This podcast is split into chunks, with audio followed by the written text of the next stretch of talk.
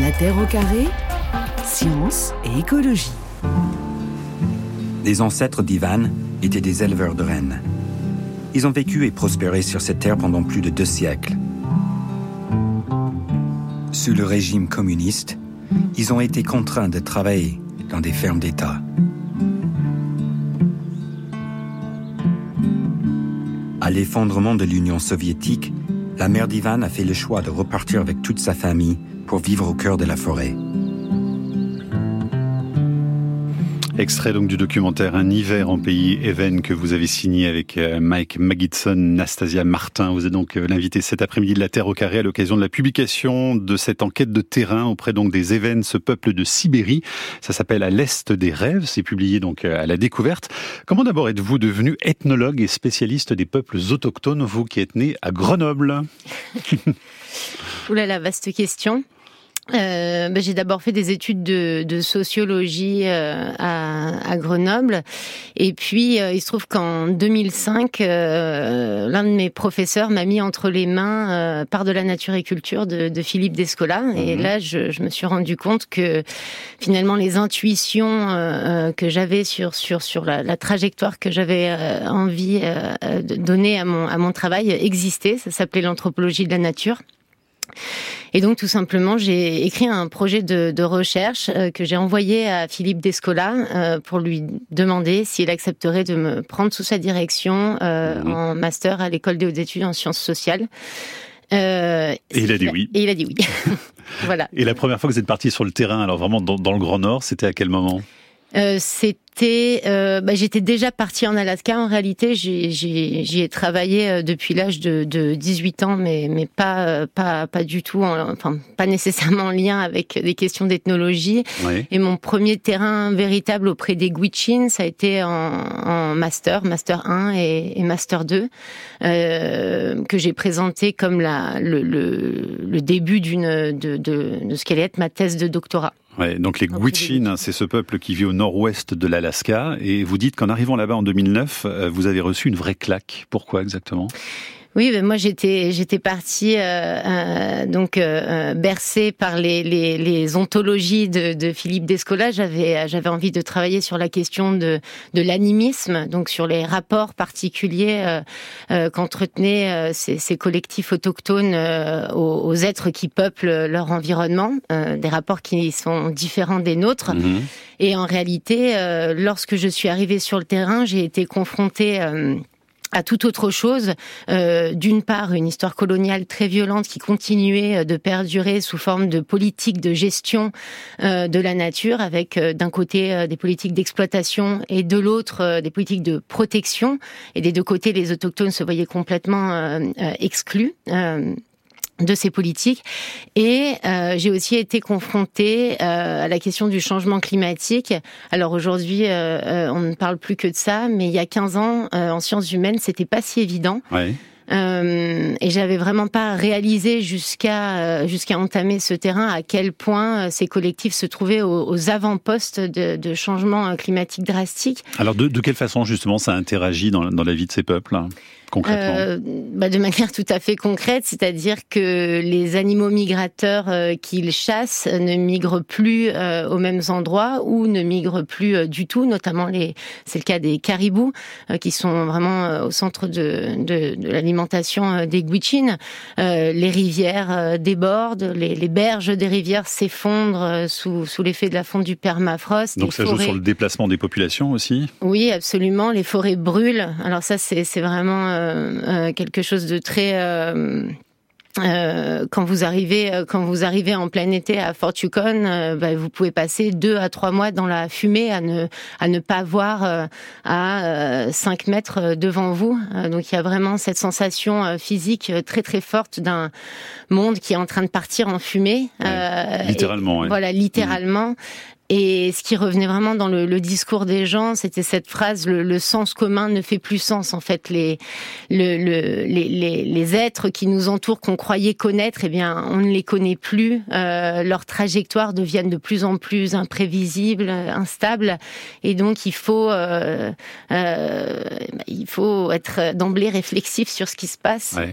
Et justement, ils ont cette capacité, et c'est ça qui vous a intéressé aussi sur donc le, le deuxième travail que vous avez mené de terrain. Alors là, vous avez traversé le détroit de Bering, vous quittez l'Alaska et vous allez donc en Russie, côté vraiment extrême est hein, du, de la Sibérie, au Kamchatka, donc on le disait tout à l'heure. Alors comment on choisit justement un nouveau terrain d'exploration quand on a vraiment passé beaucoup de temps en Alaska? Comment tout d'un coup on décide de se déporter euh, ailleurs? Comment on choisit son point géographique et pour quelles raisons? Oui, alors cette intuition, euh, elle a émergé euh, sur le terrain en Alaska, à Fort Yukon, à la suite de, de, de, de discussions avec l'ancien chef tribal de Fort Yukon, Dacho Alexander, qui euh, avait de cesse de, de, me dire que euh, les, les, autochtones euh, les, les, les, continuaient de vivre à Fort Yukon euh, parce que ils étaient tenus là dans une sédentarité précaire avec les, les aides euh, économiques qu'ils recevaient, mais que si tout s'effondrait, mmh. lui et sa famille repartiraient euh, vivre en forêt euh, de, de, pêche, de chasse et de cueillette, et que c'était la raison pour lesquelles, laquelle il continuait d'enseigner euh, à ses enfants euh, de, de, savoir se déplacer sur ces mm -hmm. territoires de chasse, etc. Donc ça, c'est pour l'Amérique. Hein. Donc ça, c'était du côté alaskien, et donc évidemment, je me suis dit, tiens, mais en fait, du côté euh, russe, bah, ça a déjà eu lieu, donc c'est pas complètement aberrant de penser que un ou des collectifs autochtones, suite à à, l'effondrement de l'Union soviétique auraient euh, décidé mmh. euh, de quitter les structures euh, gouvernementales, étatiques dans lesquelles ils avaient été insérés jusque-là. Dans les kolkhozes, par exemple, c'est ça, ce, sont donc ces, ces villages communautaires hein, qui ont été mis en place justement pour ces peuples qui sont des nomades à la base, hein, qui chassent, enfin qui voyagent avec les rennes. Et là, donc, vous êtes arrivé chez les Évennes, donc ce peuple de, du Kamchatka. Et certains d'entre eux ont fait le choix de retourner justement dans la forêt. Pour, pour quelles raisons, en fait, ils ont, ils ont décidé de repartir euh, vivre une autre vie? Oui, alors le, les, les euh, c'est un peuple d'éleveurs de rennes qui est venu de l'Altaï et qui est arrivé euh, au Kamtchatka sur le tard, hein, euh, au, milieu du, du 19e euh, siècle. et alors, dans les années 30, tous les rennes ont été collectivisés. ils sont devenus les bergers, non pas de 10-15 rennes, mais de troupeaux de 1500 à, à 2000 têtes. Euh, puis, en fait, quand euh, le, le, régime s'est effondré, les grands troupeaux ont été récupérés par des entreprises privées, mais en fait, les, la plupart des événements ont continué de, de travailler en tant que mmh. salariés, même si on parle de très très peu d'argent, pour ces compagnies privées. Euh, la plupart des événements à l'heure actuelle sont basés à Esso, mais donc il y a, il y a euh, un collectif margin, marginal qui est marginalisé par les événements eux-mêmes, ça c'est ouais. important de le dire, ouais.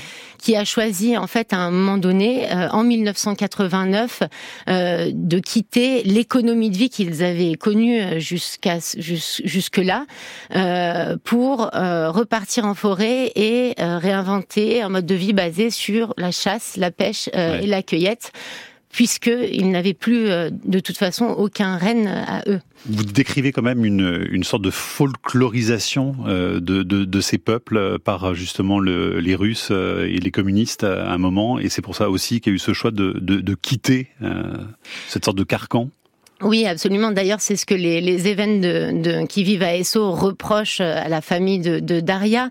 Euh, ils, ils, disent qu que cette famille a abandonné sa culture euh, parce que justement. Daria, c'est une, une de vos amies événements. Voilà, Daria, hein. Daria, c'est vraiment la, la, la, la, chef de, ouais. de clan euh, de, de, ce collectif qui est reparti en forêt. Et justement, à Esso, la question, il y a énormément de d'argent qui est mis euh, dans les dans les théâtres, les scènes de danse, les musées. Il y a vraiment un attachement à la culture culture matérielle très mmh. très fort euh, aussi. Et donc, en repartant en forêt, finalement, ils ont quitté euh, les, les, les atours extérieurs, les formes qui euh, étaient les formes culturelles qui étaient censées les définir aux yeux euh, des, des Russes et des étrangers. Et donc ça, ben voilà, ça pose la question de et un choix qui est marginal au sein même de, de leur propre peuple. Hein, vous le disiez tout à l'heure. Hein, absolument, absolument. Ils sont combien justement les événements en, général et, et ces, ces gens, ces, ces, personnes qui sont parties s'isoler un peu plus ouais, Au Kamtchatka, on parle de 2000 personnes, à peu près 2000, 2000 événements. Et après, là, la, la, la famille étendue avec laquelle j'ai travaillé dans la région d'Itcha, ils sont une centaine. Je me demande souvent comment les poissons font pour se souvenir de l'endroit où ils sont nés. Moi aussi, je me pose cette question. Mais c'est pareil pour les humains, non? Ils naissent quelque part, puis, puis un jour ils s'en vont. Mais il arrive qu'ils reviennent là où ils sont nés, où ils ont grandi. Et les enfants, ils savent préparer le poisson comme toi? Julia sait le faire. J'ai appris ça à tous mes enfants. Nouvel extrait de votre documentaire Un été en pays Even, Nastasia Martin, vous êtes donc notre invité euh, dans la Terre au carré à l'occasion de la parution donc à la rentrée de ce livre à l'est des rêves. C'est aux éditions de la Découverte et qui raconte votre euh, terrain euh, d'ethnologue donc auprès de ce peuple de Sibérie qui a choisi, on le disait, de revivre dans la forêt. Ils sont repartis donc là-bas. On parlait du, du, du, du, poisson et de cette période très particulière de l'été qui est essentielle hein, pour le stock justement de l'alimentation, pour préparer l'hiver. Vous avez vécu vous toutes ces saisons avec euh, avec, ces personnes. Hein. Oui, oui, absolument. Et justement, dans cet extrait, euh, on, sent bien la, proximité que Daria mentionne entre elle et les saumons. Euh, et elle, dit souvent ça, qu'elle a fait exactement comme les saumons et qu'elle est revenue à un moment donné sur le lieu où elle était née. Euh, au moment où, euh, donc, quand, quand, quand, on dit 1989, euh, la crise, encore une fois, là-bas, c'était très concret. C'est qu'à un moment donné, il n'y a plus rien dans les magasins. la pharmacie était pharmacienne pendant qu'elle mhm. habitait à Esso. La pharmacie ferme ses portes. et un jour, la lumière s'éteint, il n'y a plus d'électricité. Et c'est à ce moment-là, en fait, qu'elle qu'elle recontacte ce, ce rêve lancinant qui l'habitait depuis depuis très très longtemps, où elle voyait les lieux de son enfance, donc Fayan, euh, qui était aussi un ancien kolkhoz jusque dans les années 60 mhm. et qui a fait faillite, mais qui était très très loin dans la forêt. Euh, donc c'est pas un territoire ancestral au sens où elle reviendrait euh, euh, aux sources de, de, de, cette, de ce collectif autochtone, etc. C'est un ancien kolkhoz et c'est donc elle revient sur les ruines d'une tentative politique euh, qui a échoué, euh, mais pour renouer avec des, des, des, des pratiques et des, des, des manières de, de, de, de, penser, de rêver le monde qui sont très différentes des nôtres. Et donc elle fait comme le saumon, hein. elle remonte le courant et elle revient sur le lieu de sa naissance. C'est hein. ce qu'elle dit souvent euh, en riant. c'est ce qu'elle dit souvent. Nastasia Martin, au Kamchatka, donc euh, en 2015, vous croisez dans les montagnes la route d'un ours qui va vous défigurer. C'est un accident euh, tragique qui fera l'objet d'un livre, Croire aux fauves, qui est sorti aux éditions Verticales. Et chose étonnante, quand on vous lit, vos amis, donc Even, ce peuple, avant cet accident, vous avez surnommé Matuka. Matoura. Matoura, voilà. Je parle pas Even, pardon.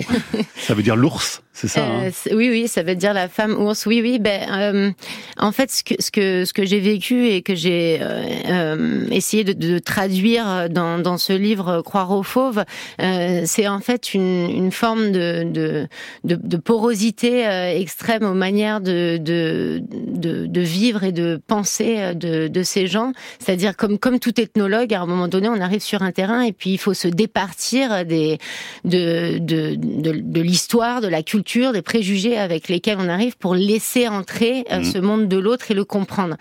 Et, et ça, euh, ça implique une forme de vulnérabilité euh, qui peut parfois aller assez loin. Et dans mon cas, ce qui s'est passé, c'est que oui, je me suis euh, mise à rêver de la même manière que eux rêvaient, et que bah, c'est allé jusque jusque la jusqu'à la rencontre. Hmm. C'est-à-dire qu'en fait, vous étiez sur un chemin, c'est ça, avec deux personnes, et puis à un moment vous êtes parti en presque en rêvassant finalement, et vous n'avez pas vu que vous étiez né à Museau avec cet ours. C'est ce qui exactement ce qui s'est passé? Oui, alors pour être tout à fait précise, ce qui s'est passé, c'est que j'étais dans la forêt auprès de Daria et sa famille pendant plusieurs mois. J'étais habitée de ces rêves peuplés d'ours pendant plusieurs mois, et c'est devenu tellement insupportable qu'à un moment donné, j'ai saisi l'occasion d'amis russes qui passaient au Kamtchatka pour, pour quitter la forêt mhm. euh, et partir faire de l'alpinisme en me disant je vais euh, euh, revenir près des choses que je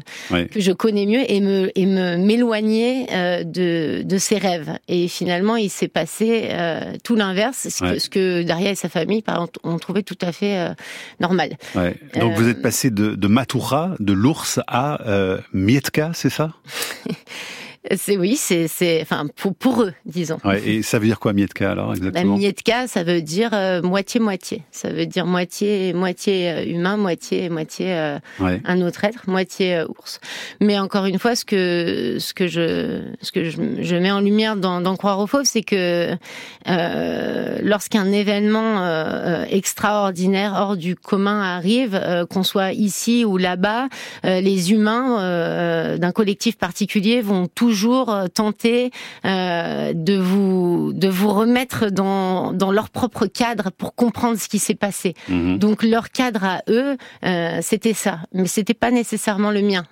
tout le livre justement fait tout un trajet entre différentes manières d'avoir compris un événement tel que celui-là. Et c'est un piolet qui vous a sauvé hein, de, de, de, cet animal. Heureusement que vous en aviez un.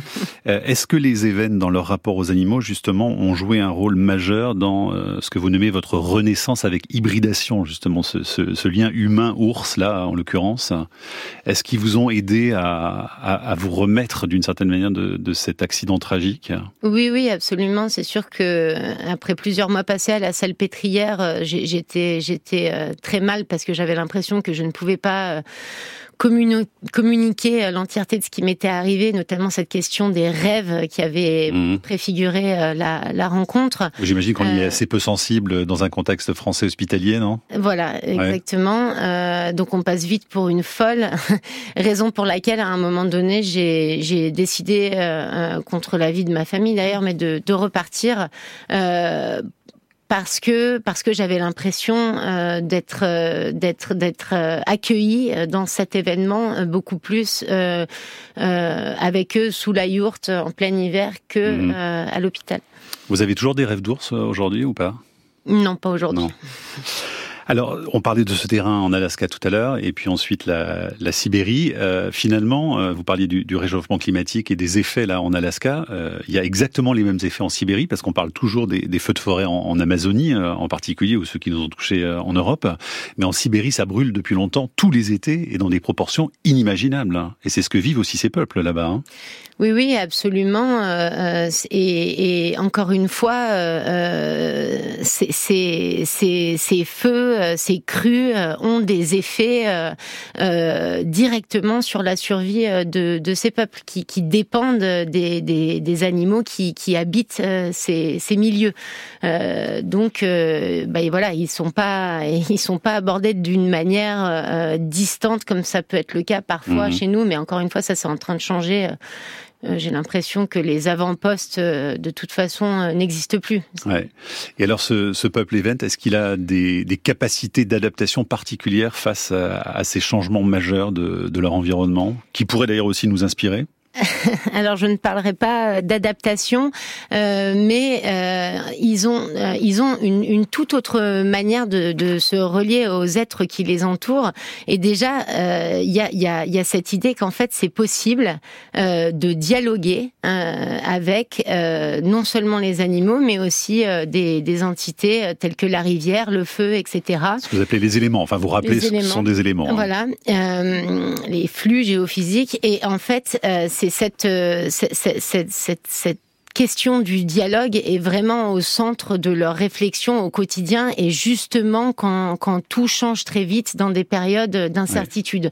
Donc c'est euh, quand on parle de dialogue, ça peut être euh, pendant les pratiques de chasse, mais moi ce que j'ai particulièrement étudié, c'est justement tout le travail onirique qui est fait pour se donner les capacités de, saisir quelle trajectoire vont mhm. prendre ces êtres et éléments pour ben, pouvoir suivre.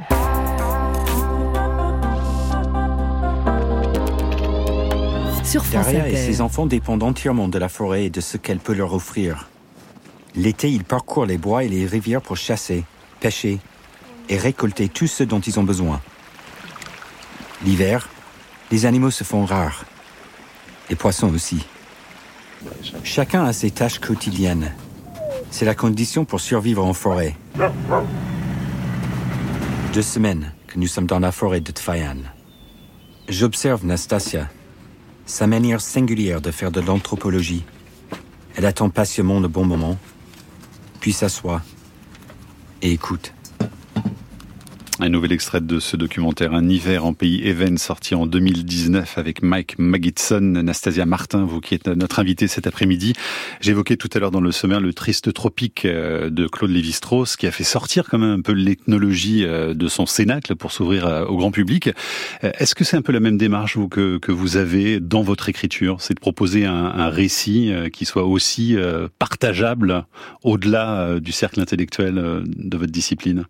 Oui, oui, absolument. Ça me, ça me semble euh, primordial euh, à l'heure actuelle que de ne, de ne pas rester euh, uniquement confiné dans l'arène scientifique. Sinon, à quoi ça aurait servi de, de, faire toutes ces longues études si ce n'est pas pour, pour partager le, le, le le, fruit mhm. qu'on découvre.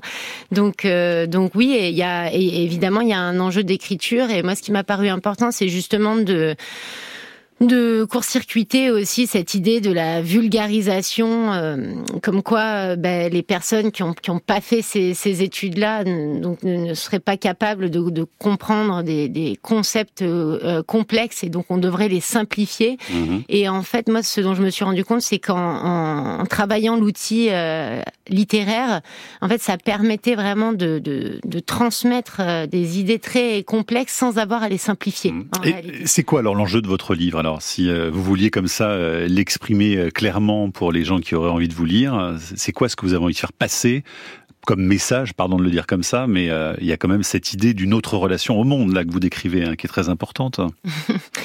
Oui, oui. Ben, euh, en, un mot, le message principal, c'est que euh, euh, notre manière moderne d'être au monde n'est pas la seule et l'unique. Et aujourd'hui, en temps de, de, de crise multiple, l'une des voies de sortie, pour moi, consiste justement à pluraliser les réponses possibles à ces crises mhm. en passant par d'autres formes de relations au monde.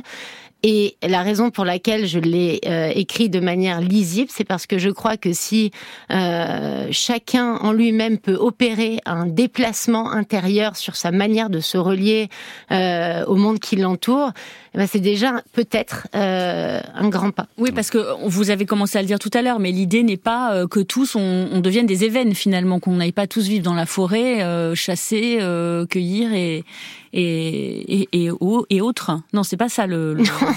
non, non, c'est c'est pas le point du livre, mais euh, encore une fois, euh, je pense que par l'esprit euh, déjà, euh, de, de, grandes métamorphoses peuvent peuvent être opérées. Évidemment que c'est c'est c'est plus immédiat si on a la chance de pouvoir aller se reconnecter aux êtres vivants par des pratiques d'agriculture, d'élevage, de chasse, etc. Même ici en France, et d'ailleurs il y a énormément de, de, de collectifs euh, qui, qui, qui sont euh, euh, déjà en train de réinventer ces pratiques. mais pour tout un tas de gens, notamment qui vivent en ville, bah, c'est pas possible en fait. et moi, je pense que en tant qu'être humain, là pour le coup, on a les capacités qui nous permettent de nous projeter dans d'autres mondes et d'opérer des changements à l'intérieur de nous-mêmes. Vous avez dit de chasse, ce qui veut dire que vous pensez qu'en France, on peut voir la chasse d'une autre façon qu'elle l'est aujourd'hui?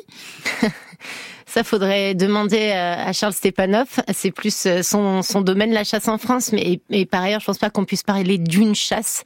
Euh, donc, euh, tout, tout dépend de à quelle chasse vous faites référence. Mais oui, évidemment, ici comme ailleurs, il y a des manières de chasser euh, qui sont tout à fait intéressantes et défendables. Il y a un mot, euh, c'est le vivant, qu'on emploie de plus en plus d'ailleurs. Hein. Euh, ce mot pour essayer de caractériser justement les autres entités vivantes avec lesquelles euh, nous cohabitons précisément. vous dites, faut faire finalement attention que ce mot-là, en particulier, comme le mot récit, ne devienne pas des labels. pour quelle raison alors justement? Parce que c'est c'est aussi une façon de pouvoir exprimer peut-être une forme d'animisme précisément avec ce, ce mot de vivant. Oui, oui, non. Il faut faire attention à pas le. Ça, ça, ça, a été vraiment très très important euh, que, que, que ce mot euh, vienne euh, requalifier finalement un dualisme dont on n'arrivait pas à sortir justement mhm. entre nature et culture. et, grâce à, Baptiste Morisot, ben, ce, ce, fut possible. la, la, problématique que je vois, même si c'est très utile, c'est que en fait ce, ce mot a, d'emblée euh, est d'emblée instrumentalisé Par qui? euh... Plein de gens. Oui, enfin, ça, de, de parle pas seulement des médias, mais les lobbies, les entreprises, etc. Enfin, qui, euh, euh, parce que c'est pratique en fait euh, de, de, de, de, finalement d'utiliser ce mot pour montrer que nous on fait avec le vivant et pas contre lui. Mmh. Et moi, ce que je vois comme comme problème, et par rapport aussi au, au au travail ethnographique que j'ai effectué, c'est que du coup, le vivant pose la question euh, du non-vivant euh, et, donc reproduit euh, quelque part une, nouvelle frontière et donc expulse tout un tas de, relations, notamment les relations aux, éléments, comme je l'ai montré dans le livre, la, la, question de la relation au feu, à la rivière, à l'atmosphère, etc. L'expulse à nouveau du côté des croyances finalement. Alors aujourd'hui, euh, on est d'accord pour dire que euh, les humains euh, et les animaux, les humains et les plantes peuvent communiquer, mais par contre, au-delà de ça, on a encore du mal. Et si on a encore du mal, il y, a des raisons à ça. c'est qu'il y a des, il y a des ce que, ce que j'appelle des frontières ontologiques, c'est-à-dire des frontières de manière d'être au monde qui sont très difficiles à outrepasser. Et moi, ce, ce, ce qui il me semble qu'aujourd'hui, l'intérêt entre guillemets, avec plusieurs guillemets, de la crise climatique c'est justement que euh, ces relations au, flux, au grand flux euh, géophysique qui nous entoure, euh, peuvent et doivent être pensées. Et donc, moi, j'utilise l'outil ethnographie justement pour venir questionner ces frontières qui qui nous sont familières, mais qui ne sont loin d'être universelles. Nassasia Martin, justement, puisqu'on parle de, de, ces éléments dans l'environnement de, de, ce peuple Even se trouve une mine de nickel, et évidemment, le nickel, on en a besoin pour nos batteries, par exemple, de voitures électriques. Et ça, ça représente justement une menace réelle aussi pour euh, ces personnes. Oui, oui, absolument. La, la mine se, se situe euh, en amont euh, de la rivière Icha et euh, tous les, les, les collectifs euh, Even qui vivent vivent le long de, de cette rivière, principalement de, de pêche au saumon. Par ailleurs, ils boivent la rivière, mmh. ils se lavent avec la rivière. Enfin, la rivière est vraiment au, au centre de leur vie et la, la, la toundra dans laquelle sont déversés les les déchets de la mine est une toundra euh, humide qui, euh, un jour ou l'autre, euh, va céder. Mm. Et ça, ça signera la mort de la région, des humains, de, des animaux, enfin tout mm. va disparaître. Donc oui, ça pose une, une grande question quand aujourd'hui on, parle de transition énergétique sans être réflexif par rapport à ce que ça implique pour certains mhm. milieux de vie. Là, en l'occurrence, euh, oui, peut-être que c'est important pour nous de faire ce passage, mais il faut pas oublier que euh, il y a des victimes. Euh, en tout cas, il y a des gens qui payent, et mm. ces gens-là, encore une fois, comme d'habitude, on les pas nous. et on les invisibilise aussi énormément. Hein. Puisque vous parlez de la rivière, on va réécouter donc euh, Daria, hein, cette amie euh, que vous avez rencontrée donc chez les Even et qui évoque sa peur de traverser la rivière. Maman implorait la rivière pour que la rivière nous soutienne, pour qu'on puisse traverser sans danger. Elle lui parlait en Even. C'est pour que la traversée se passe bien. Moi, j'ai peur à chaque fois, surtout quand on est avec des petits-enfants. Traverser la rivière, je n'aime pas ça du tout. Alors je répète ces paroles pour me donner du courage. Nastasia Martin, implorer la rivière, justement. C'est euh, ce qui illustre cette autre façon d'être avec les éléments, hein, comme vous l'évoquez depuis le début de l'émission. Oui, ce qui me semble central dans les paroles de Daria, c'est la peur. Euh, ça, c'est quelque chose. Euh, nous, nous autres ici, on, n'aime pas dire qu'on a peur des êtres qui nous entourent. Et en fait, cette, cette peur, là en l'occurrence, elle part de la peur de la rivière, c'est reconnaître à l'autre une puissance. C'est reconnaître à la rivière une puissance qui, à un moment donné, est capable de vous vous submerger. Et, et, ça, ça me semble, c'est typique hein, de, des, des, des populations, des collectifs euh, animistes, cette idée que euh, il faut toujours trouver les moyens de se prémunir des êtres qui nous entourent, parce que si on fait pas attention, on va en payer les conséquences. Et ça, c'est aussi le, le, le, fil que, que j'essaie de tirer dans le livre de euh, comment se fait-il que nous, on est absolument oublié qu'à un moment donné, nos actions euh, allaient potentiellement euh, nous revenir sous forme euh, euh d'effet boomerang. Et peut-être que c'est un petit peu ça euh, qu'on est en train de vivre. On le découvre nous, mais euh, ces collectifs ont toujours gardé ça en tête. En Une réalité. forme d'humilité quelque part une forme de, euh, euh, encore une fois, de, de, de, de savoir qu'on est, qu'on est en face euh, de, de, de, de puissances avec lesquelles il faut maintenir un dialogue si on ne veut pas tout simplement disparaître. Mmh. Finalement, ces événements en Sibérie, en repartant dans la forêt, euh, en choisissant donc à nouveau d'être au plus près des, des, éléments, ils ont choisi une forme de résistance qui rappelle beaucoup celle des ZAD, hein, ces zones à, à occuper euh, et à défendre surtout. Euh, vous êtes d'accord avec cette idée-là? Qu'on est quasiment dans, dans, une ZAD telle qu'on peut le, la concevoir aujourd'hui en, en, France, par exemple? Oui, absolument. Sauf que, enfin, il y a quand même une différence notable, qui est que euh, c'est une résistance euh, qui se fait sans se dire. Il n'y a pas de, de réflexivité euh, politique. -hmm. Il y a vraiment une mise en place d'un tout autre euh, mode de relation. Il n'y a pas monde. de revendication, c'est ça que vous voulez dire? Il n'y a, a, pas de y a pas de discours politique -hmm. sur ce qui se sur ce qui se fait. Moi, c'est aussi la raison pour laquelle ça m'a ça m'a intéressé parce que ça permettait, pour revenir à cette problématique du label euh, ouais. et de la réduction de manière d'être au monde sous forme de, de, de, stéréotypes qui sont vite assimilables par l'extérieur. Euh, là, il y a absolument pas ça parce que justement, c'est des gens qui sont partis pour euh, recréer euh, tout un système de, de, de, de, de pratiques, euh, enfin à la fois euh, concrètes et euh, rituelles, oniriques, etc. Mais est-ce que ça a été fait sans problème? Parce qu'on pourrait, si on fait le parallèle avec une ZAD, aujourd'hui, si on a un groupe d'une centaine de personnes qui va s'installer quelque part dans une forêt dans les Alpes, est-ce que peut-être les autorités vont pas les laisser faire comme ça, etc. Donc là, est-ce qu'il y a une forme d'opposition aussi en face de la part euh, de la Russie euh, ou, ou, pas du tout? C'est la configuration historique euh, particulière qui a fait que qu'ils n'ont pas été inquiétés au moment où ils sont euh, repartis. Mais là, à l'heure actuelle, euh, Daria, là depuis cinq ans, est en train de tenter de stabiliser les droits d'usage de sa famille sur les terres de Tfayan. Parce qu'évidemment, on n'a pas évoqué la question, ils ne sont pas propriétaires. C'est-à-dire qu'à un moment donné, au moment où ils sont repartis, euh, c'était c'était tellement chaotique euh, à ce moment-là, le Kamtchatka, que euh, il ne s'est rien passé. Euh, mais du point de vue administratif, disons, mmh. c'est tout juste en train de se régler sur la question des droits d'usage. Ils ne sont absolument pas propriétaires de ces terres. Mmh. Alors vous vivez en France, hein, Nassasia Martin, du côté de la Grave, dans les Hautes-Alpes, en face d'un glacier qui s'appelle la Meige et qui se réduit lui aussi comme peau de chagrin. Et vous êtes aussi dans une forme de, de lutte et de militantisme là dans, dans votre région?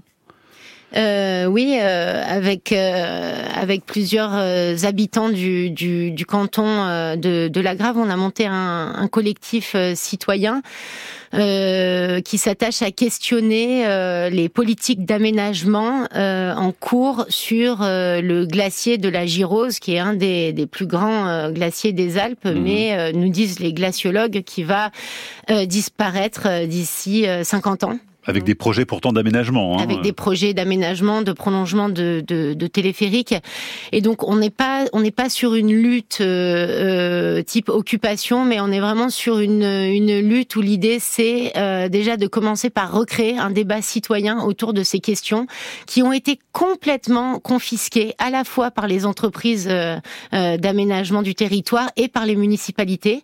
Et à l'heure actuelle, nous, les, les questions qu'on se pose, c'est dire comment on, on on recrée la possibilité d'un dialogue euh, pluriel. Et, demander l'avis de la population, quoi. Hein. Oui, voilà, absolument. Ce que l'enquête publique n'est absolument pas suffisante euh, pour euh, collecter ces avis. Et ça, c'est compliqué à mener comme lutte, comme, comme simple demande, précisément, qu'on soit consulté sur ces projets-là? Ce, ce n'est pas simple, mais j'ai l'impression que, que, ça, que ça change et ça bouge de plus en plus. Oui, oui. Et donc, comment ça se passe avec les, les autorités concernées? Est-ce qu'elles vont lâcher un peu de lest et, consulter à nouveau la, population? Mais ben, On verra. Là, on est en plein, euh, justement, en plein processus d'enquête mmh. publique. Donc, euh, les, mois qui viennent nous, nous diront euh, ce, qui va se passer.